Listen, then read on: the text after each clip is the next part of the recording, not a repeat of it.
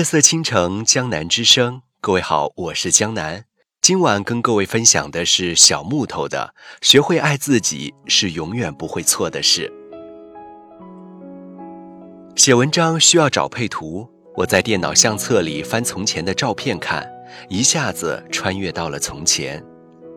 好多照片，有喝茶时拍下的小场景，有儿子吃蛋糕开心的模样，有我在旅途中的剪影。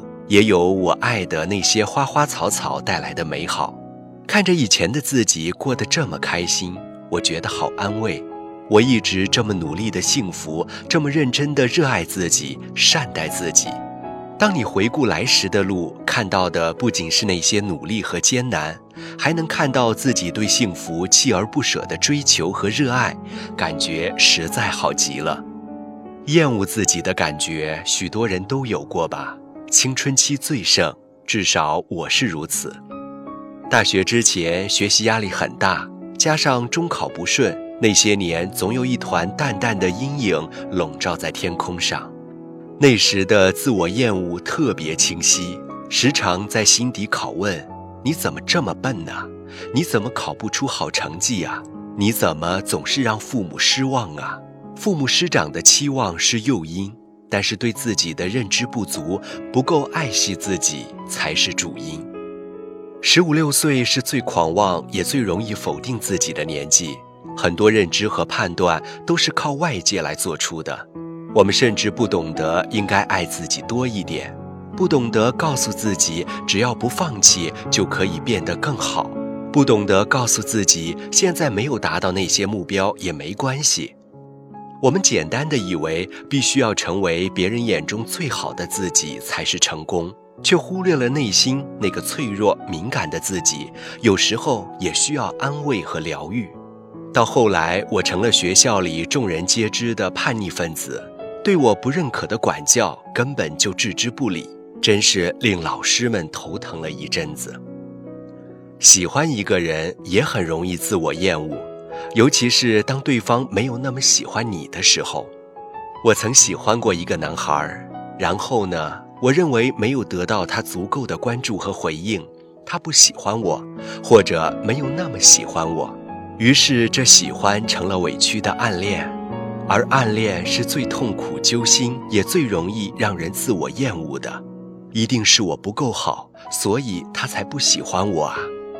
自暴自弃的想法当然会一闪而过，放弃喜欢一个人非常难，但放任自己看上去很容易。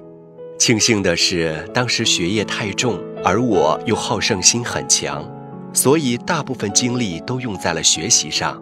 否则，在一段不适宜的感情里沉沦自己，也是在生活里时常发生的事情。有个年轻的姑娘暗恋一个男孩。但没有得到对方的回应，失望之余开始放任自己，变得贪玩而轻浮，直到有一天发来多条信息问我，我越来越痛苦，越来越讨厌自己，我该怎么办？我想最好的办法大概就是学会爱自己吧。他不爱你没关系，你还爱自己呀。如果你都不爱自己了，谁还会爱你呢？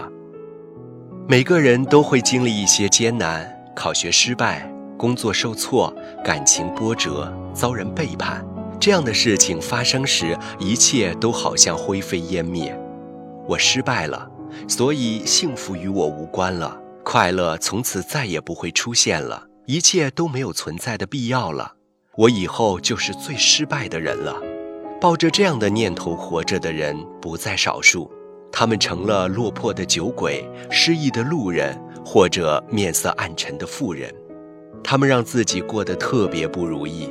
反正事出有因，都是因为那次的失败，也或者那几次的失败，把他们打击得体无完肤，让他们失意消沉。这看起来是合情合理的，毕竟受过苦、受过累，所以我才是现在的样子。我也有过很痛苦的时光，看上去的一帆风顺只是看上去而已。那时候我也有理由放任自己这种不幸福的状态，谁都不能指责我。毕竟我经历过的痛苦只有自己知道，不是吗？但谢天谢地，那样的时刻也是一瞬而过。我无法向痛苦俯首称臣，更不要提放弃自己，任由那些痛苦和悲伤把我变成一个蓬头垢面、卖弄痛苦的人。所以我决定要做点什么。我要通过做这些事情，让自己重新充满勇气，获得幸福的勇气。我写字、烘焙、旅行，做许许多多我喜欢的事情，并且在那些事情带来的快乐中，不断地告诉自己：你足够爱自己了，世界才会爱你。我重新充满了自信，不再是年少轻狂的那一种，而是源于内心真实的力量。我相信，即便是被一些人否定，遭遇一些事情，我也仍然有幸福的能力。我重新审视自己，我哪里一无是处了？我明明能写出抚慰人心的文字，至少有许许多多个日夜，我是用文字在给自己疗愈的。我有能力变成自己喜欢的样子，不必世故，不必刻意讨好谁，也不必虚情假意。那些我讨厌的事情。我都可以敬而远之。也许我们这一生会做很多错事，会做很多错误的选择，也或者爱错了人，走错了路。但是永远不会错的是，学会爱自己，爱护自己的身体，爱惜自己的羽毛，守护自己的内心。你足够爱自己了，也不会轻易被痛苦击垮，不会随便否定自己。会相信自己有能力获得幸福，你会想尽办法让自己开心起来，而你也会在看到曙光之后，相信自己会变得更好。什么是更好的自己呢？那就是永远不放弃自己，永远相信自己有变得更好的能力，永远都爱着自己，以此更深情地拥抱着世界，趟过痛苦，捕捉幸福。